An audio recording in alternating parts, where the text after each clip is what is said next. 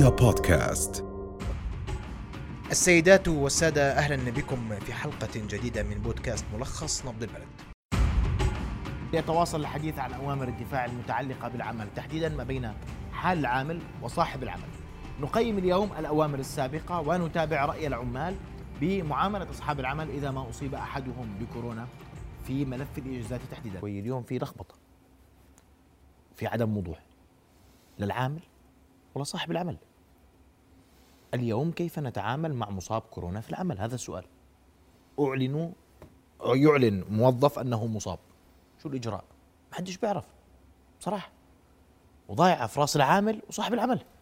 صحيح غير صحيح أولا؟ هذا صحيح لأنه لا يوجد بروتوكولات واضحة من وزارة الصحة حول هذا الموضوع ولا يوجد متابعة من وزارة العمل. اللي هم المؤسستين الرسميتين المعنيين بمتابعة هذه التفاصيل. للأسف الشديد كما هو حال مختلف القوانين والتشريعات. هناك في ضعف شديد لاحترام هذه التعليمات المتعلقة بحق العامل في أنه يأخذ إجازته إذا كان مصيبا حماية له وحماية لزملائه وحق صاحب العمل في التعامل مع هاي الحالات الكبيرة جدا لأنه مش معقول أنه إذا كان عنده عشر موظفين ونصهم مصابين بكورونا يقعدوا في البيت وهو يدفع رواتبهم كاملة وحتى لو أحيانا ممكن يصاب الواحد بأكثر مرة ويمرض مرض آخر وكل إجازة المرضية 14 يوم إلا في حالة دخول المستشفيات يمكن أن تمتد بتقرير طبي مختص آه، إلى 28 يوم وبالتالي أنا تقديري الضمان الاجتماعي كان لازم أعلن ذلك بشكل مبكر آه، حول من يتحمل آه، بدل الإجازة المرضية المترتبة على كورونا. الأسبوع الماضي الضمان الاجتماعي وإن جاء متاخرا ولكنه تقدم خطوة إلى الأمام باتجاه أنه الأطباء العاملين في المختبرات الطبية والمستشفيات إذا اصيبوا إذا ثبت إنهم أصيبوا أثناء عملهم فهم يعتبروا إصابة عمل وتحول إلى حادث مهني ولكن طب والله يا من قال ولكن أنا أنا أف... من ثبت إصابته أثناء عمله. يعني هو في حدا اليوم قادر يعرف يثبت من وين هذا صحيح كلامك. في في ضبابية بال بالقرار والأخطر من والأكثر أهمية من ذلك مش بس إنه بس الأطباء. من قال أن باقي العاملين والعاملات في هاي المنشآت اللي هي المختبرات الطبية والمستشفيات لا يتعرضون. هذا جانب. جانب آخر من قال بأنه العاملين في منشآت أخرى أيضا ليسوا مستشفيات ولكن انتقلت لهم العدوى من زملائهم أو من زميلاتهم في في, في العمل. الكل بيشتغل في أماكن خاصة في فصل الشتاء. كل القاعات مغلقة والمكاتب نعم. مغلقة إلى آخره. أنا تقديري لتجنب هذا الخلل الكبير في العلاقة بين العامل وصاحب العمل فيما يتعلق بإصابات كورونا واجازات كورونا وإغلاق الطريق أمام تزوير التقارير والفحوصات وشهادات المطاعيم كان لازم تكون البروتوكولات أكثر وضوحا وكان لازم الضمان الاجتماعي يتحمل جانب من هذه المسؤولية جميل. فيما يتعلق بكلف الإجازات. أنا راح أجيب بالتفصيل. حتى لا نكون أمام حوادث مشابهة لما حصل مع المرحوم الطفل ريان حملة لردم الأبار المكشوفة تفاصيل ما يحدث في سد الكرامة سنناقشها في هذا المحور قبل ذلك نتابع سوية هذه الاراء. بناء على تلفونات المواطنين بوجود بئر آه، مفتوح ويشكل خطر على السلامة العامة. توجهنا وأنا والفريق آه، موظفين البلدية وجدنا فعلا البئر غير مغلق وتم البحث عن عن مالك القطعة وأبلغناه أن يقوم بإغلاقه حسب الأصول وعمل شيك بارتفاع 4 متر. لما لما ما يكون هناك في إضاءة تغطي تخلي هذا الإنسان يميز أنه في حفرة كبيرة أو خطيرة قد تشكل خطورة على سلامته وسلامه سلامته الشخصية وسلامه الناس الثانيين. فاوعز عطوفة محافظ أربد لتشكيل لجان ميدانية لهذه الغاية. وقد تم من خلال بنفس اليوم تشكيل اللجان في تشكيل لجنة في لواء بني كنانة ومتابعة الأمر والتعميم على البلديات لمتابعة اللجان التي ستقوم بالكشف على هذه الأماكن الخطره. الحديث حول هذا الموضوع أرحب بضيوف الكرام الأستاذ خالد أبو سيام النائب الأسبق مساء الخير يا سيدي. مساء الخير. وأيضا الاستاذ ناجح العدوان عضو لجنة الزراعة النيابية مساء الخير أستاذ ناجح أهلا يا مساء الخير يا مرحبا. بس خليني أنتم سمعتوا إنه في حملة ردم أبار متفقين؟ أسمع رأيك أستاذ ناجح. هذا ردم نبيل إحنا أنا أعتقد إنه الردم هذا غير فني الفني. يعني كان بإمكانهم بدل ما يستعملوا خشب أو لوح خشب خفيف كان آه، يستعملوا ألواح حديدية. وبعدين يعني البير ما دام إنه موجود وبأرض وا- مواطن المواطن يجب إنهم يضغطوا عليه من ناحية إنه كيف بدك تأسس بير. كل كل المواطنين الأردنيين نسبة عالية جدا اللي يملكوا آبار يحفر آبار. وعبارة عنه بده يعني غطاء حديدي مرتب ومع طوق من الطوق اللبن الطوب الحجارة. صغيرة. آه وترفعه. فهذه يعني إحنا نعرفها من أيام آه، أبائنا واجدادنا سياج 4 متر. هيك انحكى. بالطريقة هذه أنا هي رد إنها. طريقة غير فنية. طريقة غير فنية فلذلك يعني لازم يعاد النظر بعملية ال- يا سيدي أنا بدي أورجيك إياه مردوم. والله الكرام إغلاق. استعرض هاي المشاهد كرمت هي مردوم. لا لا. أستاذ غير- خالد. غير معقول. تفضل يا سيدي. بعدين إحنا آه، يعني عشان أكون معك صريح.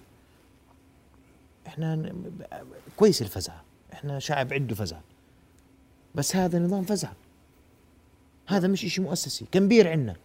هل تعلم هل تعلم مؤسسات الدولة كمبير عندنا؟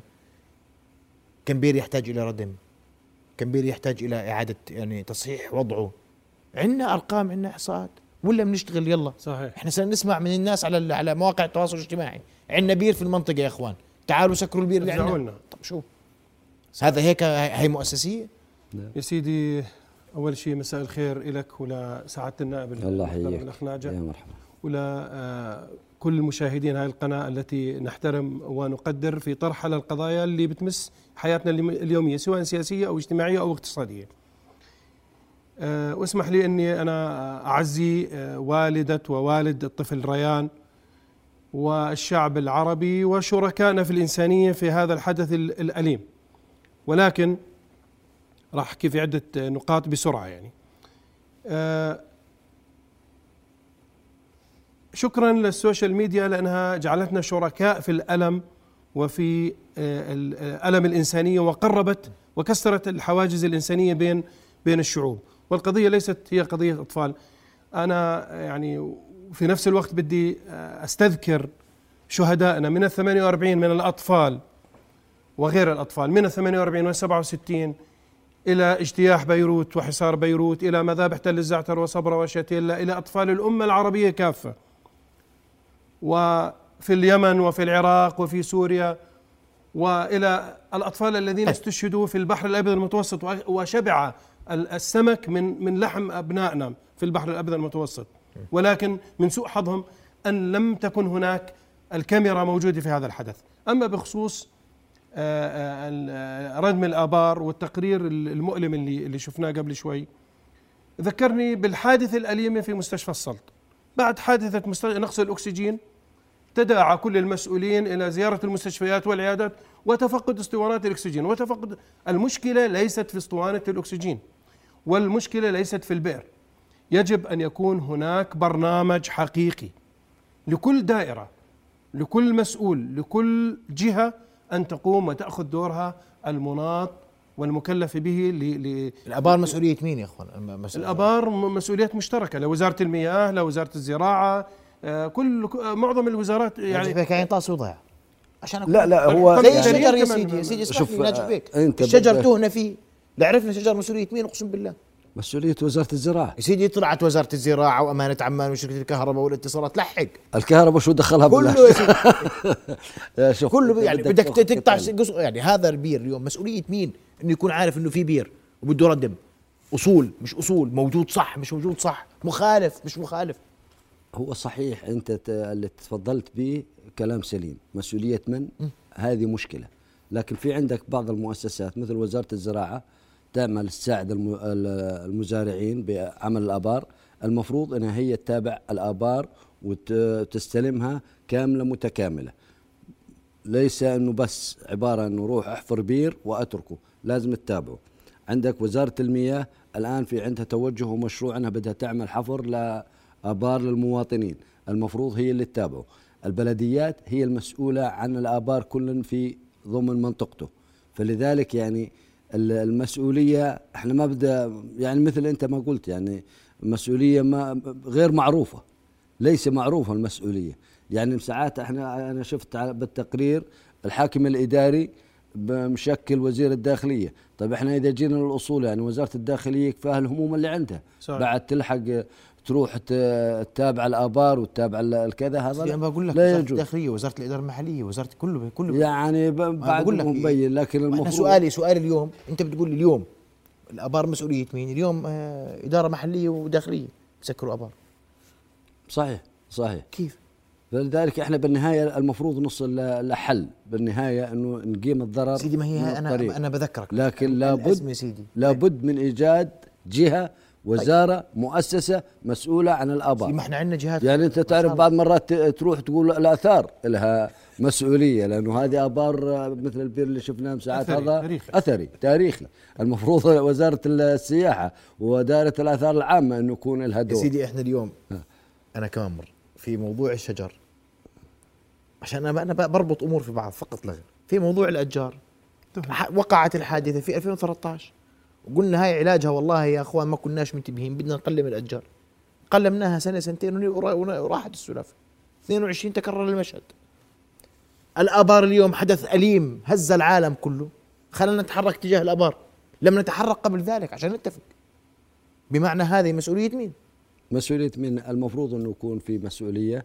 أنا أقول إنه وزارة الزراعة لازم تتابع أبارها وزارة الإدارة المحلية تتابع أبارها وزارة المياه تتابع الآثار المفروض تتابع الأبار الأثرية. يعني المفروض إنه كل واحد يعرف مسؤوليته كويس. ويوقف عندها لا يزال المشهد في نابلس مشتعلا بعد ارتقاء شهداء جبل النار الثلاثة الأبطال برصاص الاحتلال الصهيوني في عملية اغتيال غادرة في مدينة نابلس ظهر الثلاثاء. تفاصيل ما يحدث ثقيلة وحزينة مرت الليلة الأولى عقب جريمة اغتيال ثلاثة من أبناء مدينة نابلس ومع فجر اليوم التالي عم إضراب شامل كافة أرجاء المحافظة. فكانت أبواب المحال التجارية والمؤسسات الحكومية مغلقة. هنا في نابلس كما في مختلف محافظات الضفة الغربية التي أعلنت الإضراب والحداد مساندة لنابلس في حزنها هذا. حالة من الحزن تلف المدينة التي أعلنت الحداد لأجل أرواح أبطالها الثلاثة. فيما الصدمة سيدة الموقف. هذه الصدمة التي كانت مسيطرة على أحاديث الأهالي عن عملية اغتيال لم تكن متوقعة. أغلقت المحال التجارية والمؤسسات العامة أبوابها في نابلس وفي عدد آخر من مدن الضفة الغربية تلبية للإضراب الشامل الذي دعت له حركة فتح. لاحظت يعني بالأمس وأنت تلاحظ الآن وجوه الناس في وجوه الغضب وجوه الاستنكار وجوه الحزن على هذه. هذه الجريمة يعني هناك صدمة حقيقية ليس فقط على أمهات أو أهالي الشهداء بل على محافظة نابلس في بيت العزاء كان المواطنون يتوافدون من مختلف المناطق فيما الجميع مستمرون في تقوية عزائم أهالي الشهداء الثلاثة الذين تحدثوا عن اللقاء الأخير الذي جمع كل منهم بابنه الشهيد أو بشقيقه الشهيد. من فترة ثلاثة أشهر لفترة محل ما استشهدوا الحمد لله هم شغالين بالجيش يعني من دون ما يتلقوا من أي شيء من أي حدا هم لحالهم. اختاروا ضرب المقاومة إجوا- رحت أنا مقابلة مخابرات طلبوا مني إني أسلمهم أخوي نساعدهم إنه نسلمه عشان يخففوا عليه الحبس شيء. رحت بحكي لآدم إنه هيك هيك شو رأيك؟ بيحكي لي أنا بدي أستشهد بديش آه، أنحبس بتحكي على ثلاث شباب ما هم مش حق سندويش. ما فيش أي جهة داعمة ما فيش أي يعني ما كانوش يأخذوا ولا من أي تنظيم ولا من أي حدا داعم لهم. حكوا إنه إحنا بنخلي وحدة اليمام هي اللي تجيبه وبالطريقة هي اللي بتلاقيها مناسبة. بالطريقة هي اللي بتلاقيها مناسبة. هذا من قبل ضابط المخابرات الإسرائيلي أنور. أول امبارح بالليل تعشيت أنا وياه وحكيت له يابا إذا أنت بدك تخرج من البلد ارفع لي سماعة التليفون وقول لي بدي أخرج وبدي أعرف وين بدك تروح بس مش أكثر أبشع من هيك جريمة ما في أبشع من هيك جريمة ما في. يعني لما بني آدم يبلش يطخ فيك من الشمال من اليمين من ورا من قدام. حالة الذهول والصدمة التي يلفها الحزن تتزامن مع حالة من الترقب. فملاحقة الاحتلال للمقاومين في المدينة وغيرها من مدن الضفة لم تتوقف وتهديداته مستمرة بتصفية كل من اختار درب المقاومة ليسلكه. من مدينة نابلس المحتلة حافظ أبو صبرة. رؤيا.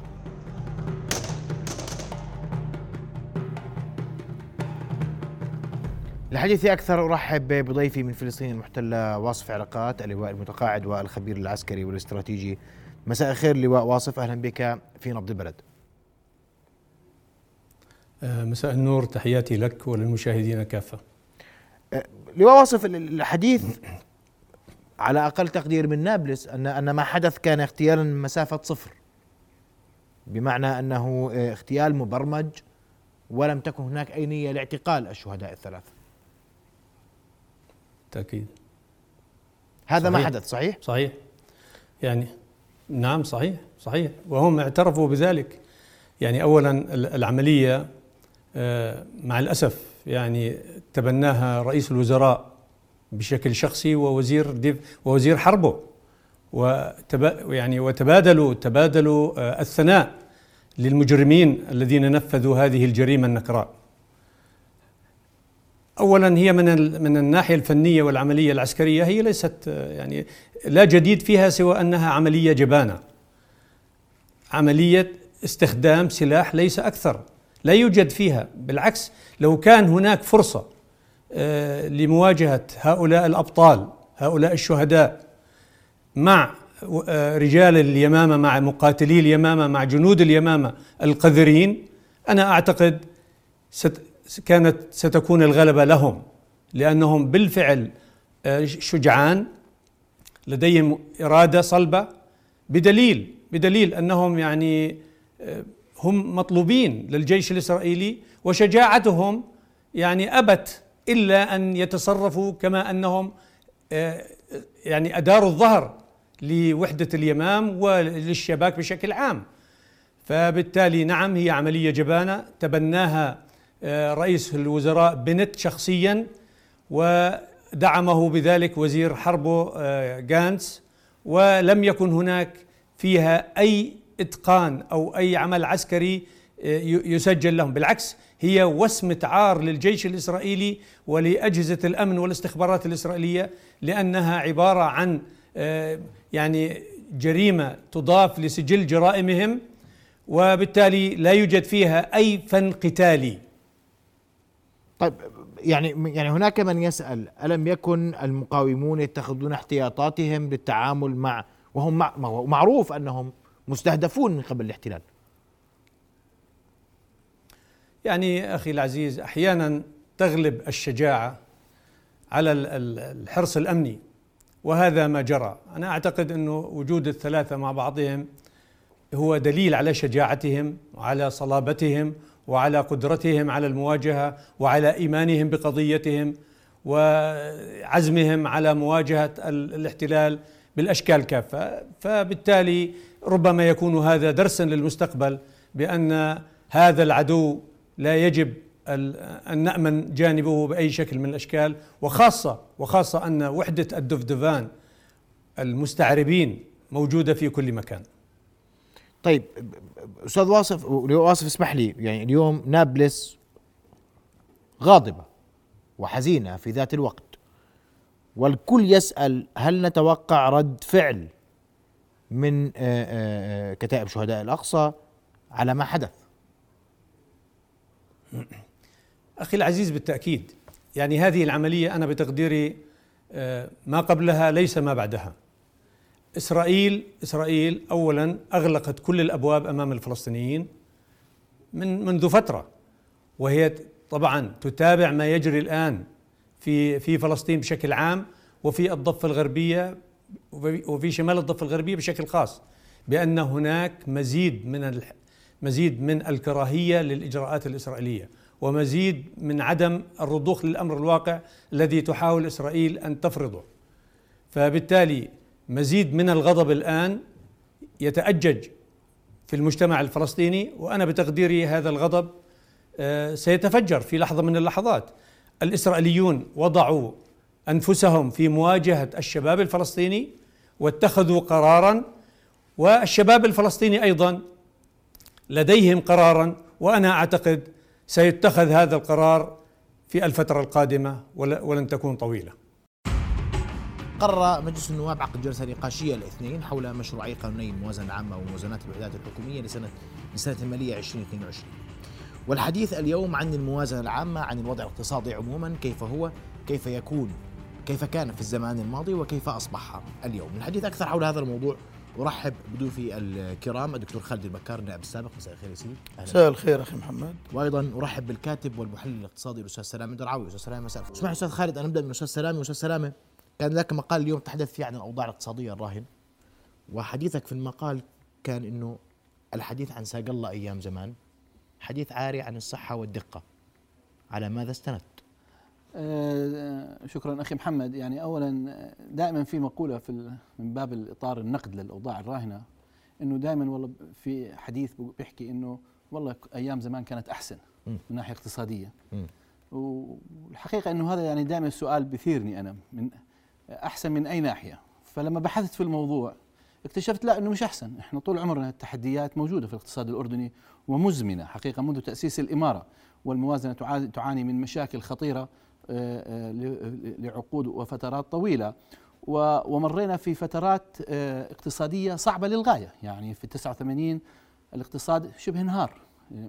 يعني الحالة اللبنانية الراهنة يعني تقريبا كنا نعيشها بأسوأ منها في عام 89 لدرجة أنه لم يعد أحد قادر على التعامل مع الاقتصاد الأردني. الحكومة أعلنت عدم قدرتها على السداد مديونتها وعدم قدرتها على تنفيذ أي التزامات خارجية. الدائنين بدأوا بحجز على ممتلكات الأردن في الخارج في 89 الدينار فقد نصف أكثر من نصف قيمته. الأوضاع كانت اقتصادية صعبة جدا. لم يعد أحد يتعامل مع الاقتصاد الأردني. بنك وحيد في العالم في ألمانيا فتح لنا اعتمادات عشان نجيب قمح وبعض الأغراض الأس أو السلع الأساسية. فاليوم المشهد مختلف. الإدارة العامة في الدولة الأردنية كانت بسيطة كانت الخدمات الصحية بسيطة وطبيعية والكثافة السكانية كانت قليلة المشهد التعليمي كان جيد الأوضاع بشكل عام في السابق كانت يعني إلى حد ما لم تكن أفضل مما هي عليه الآن. نتحدث عن عن احتياطيات في بعض الفترات في سالب 40 مليون. نبحث الليلة تفاصيل هذا التعديل والتغيير على موعد التوقيت الصيفي مع ضيوف الكرام كل من الدكتور أحمد حياصات رئيس هيئة تنظيم قطاع الكهرباء الأسبق. مساء الخير يا سيدي أهلا بك. خير. ورحب أيضا بالأستاذ حسام عايش الخبير الاقتصادي. مساء الخير أستاذ حسام. النور.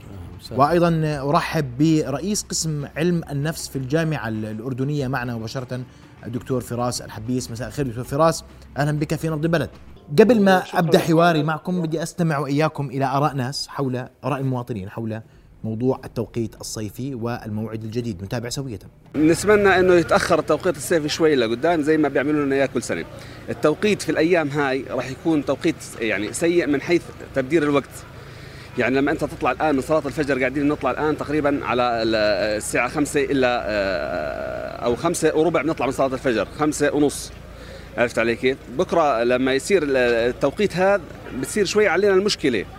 على دوامات المدارس على دوام ورمضان جاي علينا. فإحنا نتمنى إنه يتأخر الوقت من حيث الأضرار يعني أضرار شيء مادية أو كذا ما في شيء على المواطن. يعني بالنهاية بده يتأقلم معه. والله أنا شايفه إنه الوضع عادي الصيفي الشتوي نفس التوقيت ما في تأثير.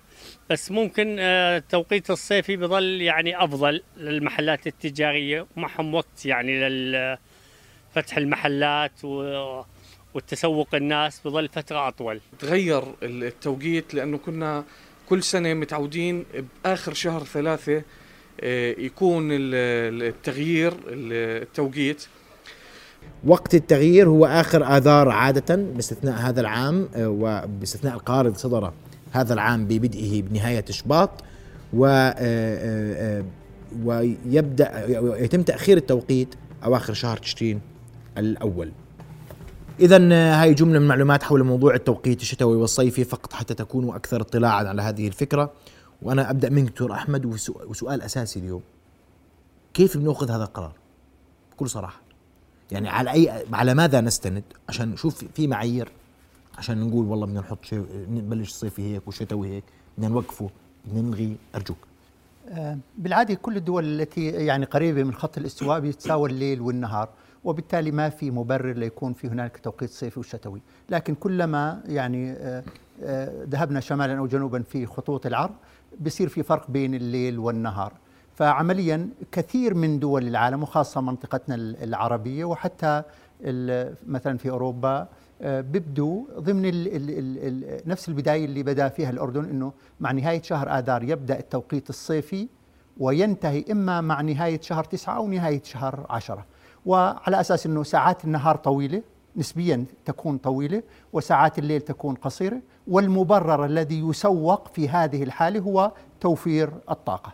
وأن يعني الاستفادة من ساعات النهار لنشاطات أخرى آه، على أن يبدأ النهار بشكل مبكر ويبقى آه، وقت طويل في نهاية النهار لممارسة نشاطات أو, آه، أو نشاطات تجارية أو غير أو غير تجارية. فهي القاعدة إلى أي مدى في فرق بين ساعات ال- يعني في تفاوت بين الصيف والشتاء ب- آه، بطول أو عدد الساعات ل- ل- ل- ل- ل- لليل والنهار أو الاختلاف بين الليل والنهار ما بين الصيف وما بين الشتاء. مواطن مقيم في باص مهجور. قصة أثارتها رؤية. ولا أي حالة. اسمح لي ما هو معنا عبر الهاتف. الأخ باسل معي عبر الهاتف؟ هيدي لك عنا أما الراتب ما بنقدر نعطيك. ومعنا عبر الهاتف أيضا- أيضا مالك مركز الإيواء السيد زيد الفايز. أخ زيد مساء الخير. يا أبو علي إذا أنا قلت لك روح من عندي قول قدام الناس وعلى الملأ. يوجد له أبناء اثنان ذكور إحداهم عمره 24 سنة والآخر 23 سنة. لا يعلم عنهم أين موجودين. يا سيدي إحنا يعني هاي الحالة هي ضمن حالات تعاملت معها وزارة التنمية خليني في هاي بعدين. لك الحالات. أرجوك. هذه الحالة يعني آه، تم إبلاغنا من خلال آه، رؤية بأنه هناك مواطن يعيش في باص وهذا المواطن بحاجة إلى مساعدات وتدخلات من قبل وزارة التنمية الاجتماعية. راح نستعرض بعض المشاهد سيدي نعم. على وين كان عايش الرجل. آه، تفضل. آه، آه، على الفور تحركنا من خلال كوادرنا إلى الموقع وتبين بأن هناك مواطن يبلغ من العمر 44 عام يعيش في باص. قدمنا له المساعدات الفورية والعاجلة من مواد عينية ومبلغ نقدي إلا أنه ها- تبين بأنه هو يرغب بالعمل والبحث عن مسكن مناسب ليعيش فيه ونحن بدورنا لا نقبل بأن يكون آه، المواطن الأردني يعيش ويقيم في مكان آه، آه، يفتقر إلى الشروط الصحية ويفتقر إلى الإنسانية. من خلال أهل الخير تقدم لنا بأنه هناك مسكن مناسب ومكان للعمل. تم نقله في 18 واحد إلى هذا المكان وهو مكان يتوفر فيه كافة أمور السكن المناسب والملائم له.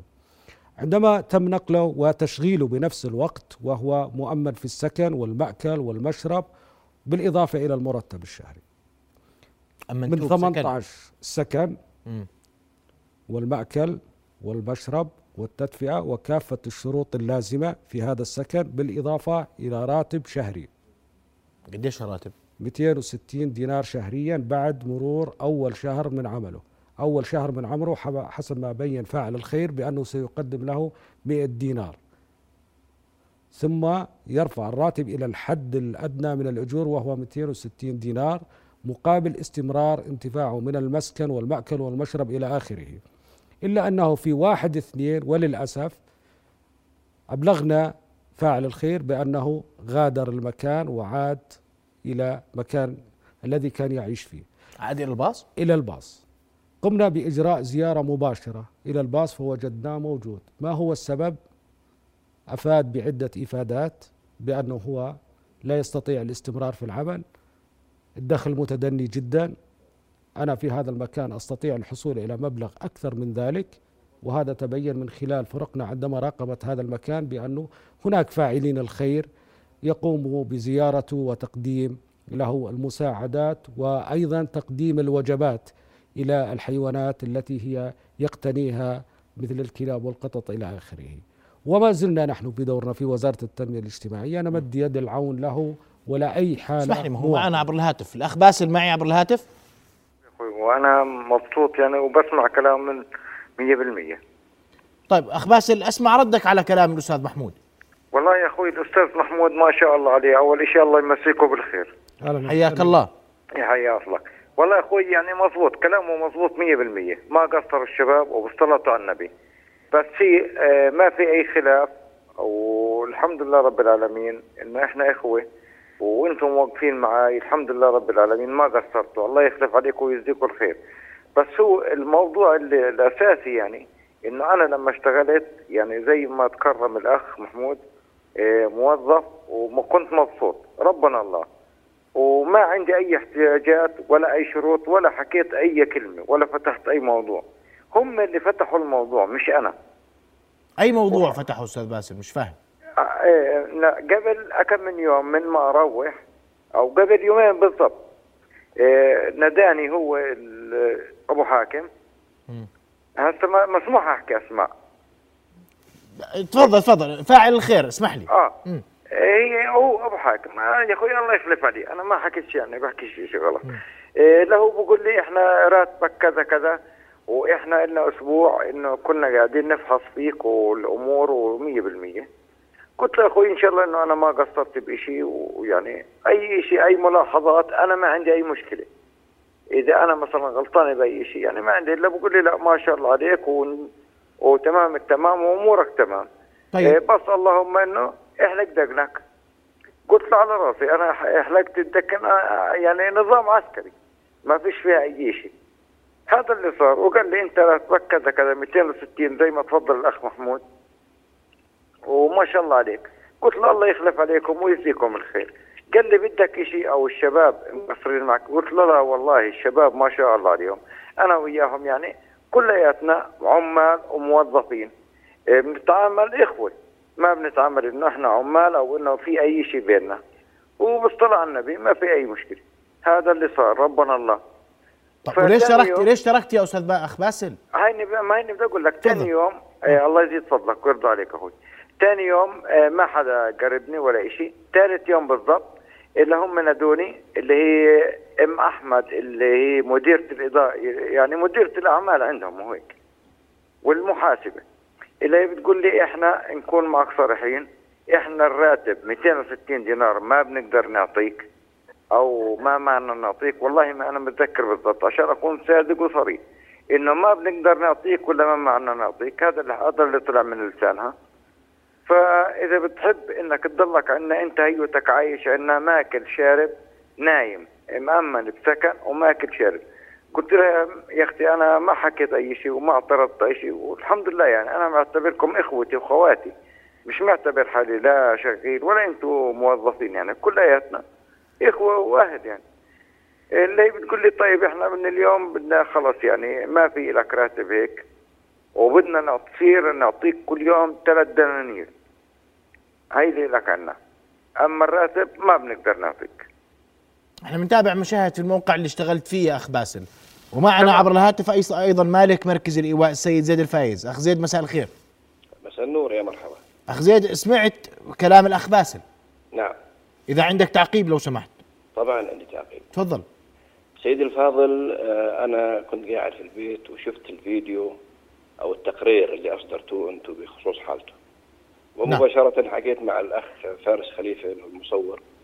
وقلت له أنا والله أرغب بمساعدة هذا الرجل كونه يطلب عملا. وبعدين آه، تواصل معي مدير تنمية آه، ماركة السيد آه، عايد العبادي وحكى معي قال لي إنه إحنا ممكن نجيب لك إياه. المهم ما بدك بالتفاصيل إجانا الأخ قلنا له أهلا وسهلا فيك مجهزين له غرفة آه، فيها تلفزيون فيها ثلاجة فيها صوبه فيها تخت يعني مجهزة ومطبخ وحمام وكل شيء. جهزنا له اياها ورتبناها وكل شيء تمام. وقلت له إحنا بدنا نشغلك بالحد الأدنى من الرواتب. لأنه إحنا يعني آه، بحاجه واحد على الباب يفتح ويسكر باب. كونه إحنا مركز لذوي احتياجات خاصه تمام والحمد لله كل شيء تمام. تفضل هلا شيكنا عليه إحنا امنيا تعرف يعني واحد لأنه بهمك أنت كمركز إنه اللي بيكون على الباب إنه يكون والزلمه ربنا الله طلع يعني ما, ما عليه قيود وزلمه محترم وإلى آخره. ففي آخر طبعا داوم أنه هو من 18 الشهر في قبل آخر الأيام على أساس بدنا إحنا نعطيه راتبه فبتقول لي الموظفه اللي هي المديره اللي قال عنها أم أحمد. طبعا أنا ما قابلته وأنا ما حكيت معه بقول لي أنا حكيت معه أنا حكيت معه أول ما اجى آه، قلت لها يا قالت لي بدي أروح على سحاب بدي أروح مش عارف وين كذا. قلت لها أعطوه مصروف إذا بده يروح على سحاب. ويرجع لا تعطوه راتبه كامل. أو مستحقاته كاملة. لأني أنا بدي يرجع. وأنا بعرف يعني يعني عدم مؤاخذة أنت لو ما حطيتوني هو يسمعني لأنه في أمور بدي أحكيها. لكن آه، يبدو لي أنه أنتم عملتوا القضية ك- زي مناظرة يعني. لا يا سيدي ف- مش مناظرة. نحن نطلع على إحنا بنحاول نطلع على القصة. هي مكاشفة. لأنه بعد طبعاً. بعد المساعدة اللي قدمت له يعود للباص فلماذا يعود لباصه؟ يعني أنت إحنا آه، بنشوف مشاهد هيو الغرفة هيو, اللي هيو وفرت له. الآن هيو الآن يسمعني هيو الآن يسمعني. مم. يا أبو علي إذا أنا قلت لك روح من عندي قول قدام الناس وعلى الملأ. يا. طلبت قلت لك تروح. لا يا أخوي أنت حكيت آه، آه، عدم المؤاخذة. أنت قلت إنك ما حكيت معي إلا آه، لما جابوني الشباب. آه أنا جيت وقلت آه. لك الراتب ما بدنا نعطيكم بدنا نعطيك. يا رجل أنا ملتزم. لا لا لا يا أخوي براتبك. بقول لك أنا حكيت. أبو علي أبو علي إذا تكرم أنا ملتزم بهذا الراتب اولا اولا أمام قانون العمل والعمال بالحد الأدنى من الرواتب. هذا واحد. اثنين أنا ملتزم فيه أمام اخونا محمود الجبور وأمام اللجنة اللي جابتك وأمام معالي الوزير. فلذلك ليش ليش أنت بتختلق هيك أمور؟ وبتيجي تطلع خليني أكمل لك بس اذا تكرر آه. لما إجت ال- المحاسبة تعطيك ال 50 دينار رفضت تأخذ ال 50 دينار وقعت عليها وهيك بشكل يعني. فما بعرف يعني إحنا بإيش اسالنا لك بإيش ضريناك يعني. يا أخوي. إحنا بس دقيقه دقيقة ابو أبو علي. آه معك إحنا استقبلناك و- و- و- وساعدناك. وبعدين ما بدنا منك شيء إحنا يعني هذا الشيء اللي, اللي شعرت إنه واجب تجاهي يعني واجب تجاهي للمجتمع وللناس. وطالما إني أنا قادر أقدم شيء بقدر بقدمه. ولا يزال للحظة المكان ينتظرك يا أبو علي. انت اللي غادرت طواعية ولم يجبرك أحد على المغادرة. مضبوط هذا الحكي ولا؟ إحنا قلنا لك غادر يا أبو علي؟ إذا إيه، قلنا لك غادر قول. أنا آه هيني جايك بالحكي يا أخوي. تفضل، ما هو عشان ما تزعل بس يعني الله يزيد إذا فضلك تكرمت بشكل مباشر الله يرضى عليك. آه ما طيب يا أخوي ما أنا والله بحكي بشكل مباشر. أنا ما حكيت من البداية. أنا بحكي اللي صار وما تفضل يا أخ باسل تفضل تفضل يا أخ. باسل. آه. الأخ زيد اللي هو المسؤول عن كل شيء بيقول لك الراتب ما- ما حدا حكى معك عليه. الراتب قائم كما هو وأنت مرحب فيك في أي لحظة. وعد الآن إلى إلى إلى هذا المنزل. اللي شفنا شفنا صوره قبل شوي. غرفة مجهزة جيدة. إيش يا. المشكلة؟ ها. يا أخوي يا أخوي أنا عدم المؤاخذه أول شيء الله يمسيكم بالخير جميعا. تفضل يا اخ باسل تفضل الله يمسيك بالخير. أبو حاتم الله ي... الله يجزيك الخير ويخلف عليك ويجزيك الخير. إيه أنا عدم المؤاخذه لما جيت ما حكيت ولا اعترضت ولا أي شيء. بس ولكن إيه هم الموظفين لما الموظفات بالذات يعني لما أجوا قالوا لي إنه الموضوع حكيته قبل شوي وبرجع بعد لك إياه. نعم. إيه إنه إحنا ما بنقدر نعطيك ال 260 دينار. بنعطيك انت حكيت حكي لهم هسه حكيت انت الملاحظة. إن جاي لهم اعطيه أعطوه مصروفه. هم قالوا لي إحنا ما بنقدر نعطيك 260 دينار. إحنا بنعطيك كل يوم ثلاث دنانير. هاي هذا كل اللي لك أبو علي أبو علي هذا حبيبي. هذا أنت اليوم أنت اليوم صار لك عندي 12 يوم. تمام؟ لما غدا. كان لك عندي 12 يوم. تمام؟ هلا أنا لما بدي أجيب أي موظف بدي اعمل له فترة تجربة. أنت اليوم عدم مؤاخذه قدمت شغل ب ب بال بالمركز. لسه ما قدمت شغل. أنت وماكل وشارب ونايم ودارين بالنا عليك وبنعطيك مصروفك اللي رفضت تاخذه أنا اليوم لما آجي بدي أحطك عندي يعني أنا فكرك إني أنا جايب إنسان أنا بحاجة إني أجيب واحد وأضحك عليه وأقول له بدي أعطيك 260 دينار بعدين أقول أنا بدي أعطيك مصروف. يعني عدم مؤاخذه أنا عندي بال- بالمركز موظفين وأنت شفتهم. ومسجلين وبياخذوا رواتب وكذا. يعني ما بعرف ليش هذا الحكي يا أبو علي. يعني يا أخوي ما شاء الله. طيب يا. سيدي يا اخ اسمح لي اسمح لي أستاذ زيد واسمح لي أستاذ باسل. آه. ال- الأستاذ زيد مشكورا يوضح إنه البيت موجود والراتب قائم كما هو. نعم. ماشي. بترجع على البيت؟ قسما بالله. ولو قطعان بحديث كل على رأسي.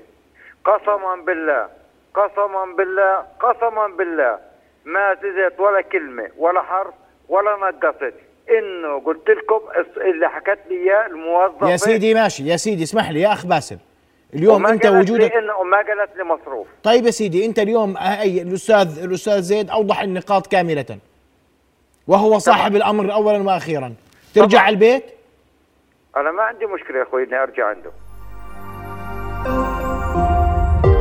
رؤيا بودكاست.